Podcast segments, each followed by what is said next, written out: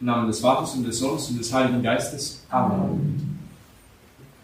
Liebe Gläubige, lasst uns untereinander einen Pakt schließen. Einen gewissen Pakt, einen gewissen heiligen Pakt. Einen gewissen schrecklichen Pakt, den wir einen Todespakt nennen könnten. Um müssen wir uns selbst sterben in der Tat haben wir alle diesen Todespakt geschlossen, als wir in der Taufe zusammen begraben wurden und zu einem mystischen Leib wurden. Wir müssen alle unseren Teil des Versprechens einhalten, unserem eigenen Willen zu sterben und nur für den Willen und die Liebe Gottes zu leben. Für unsere arme, gefallene Natur ist dies eine Art Tod, Leiden und Abtötung. Doch das sind wir einander im mystischen Leib schuldig. Jeder muss seinen Teil tun. Aber noch mehr schulden wir es dem Haupt Christus, dem hohen Priester, der zuerst gestorben ist, damit wir leben können.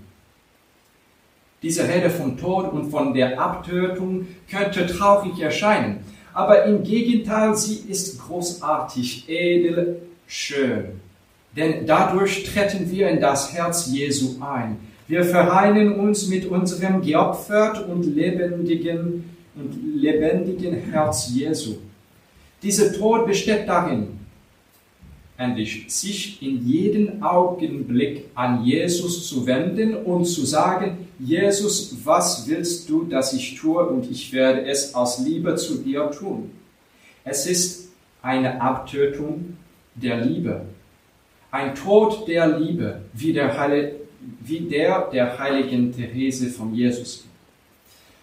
Aber wir sollten versuchen, diesen Tod mit großer Liebe und Freude zu betrachten. Aber wir, beginnen, wir, wir gewinnen alles. Wir erhalten Zugang zu den geheimen Tröstungen und Freuden der Liebe des heiligsten Herzens.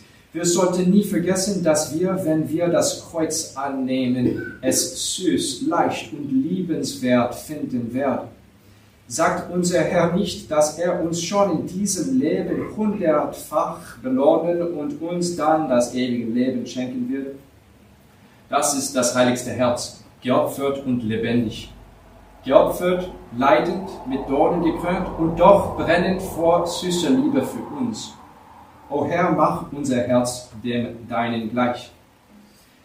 Mes chers confrères, mes très chères sœurs, brièvement, faisons parce que, en effet, nous l'avons déjà fait par notre baptême. C'est un pacte par lequel nous sommes enterrés avec le Christ, nous dit Saint Paul.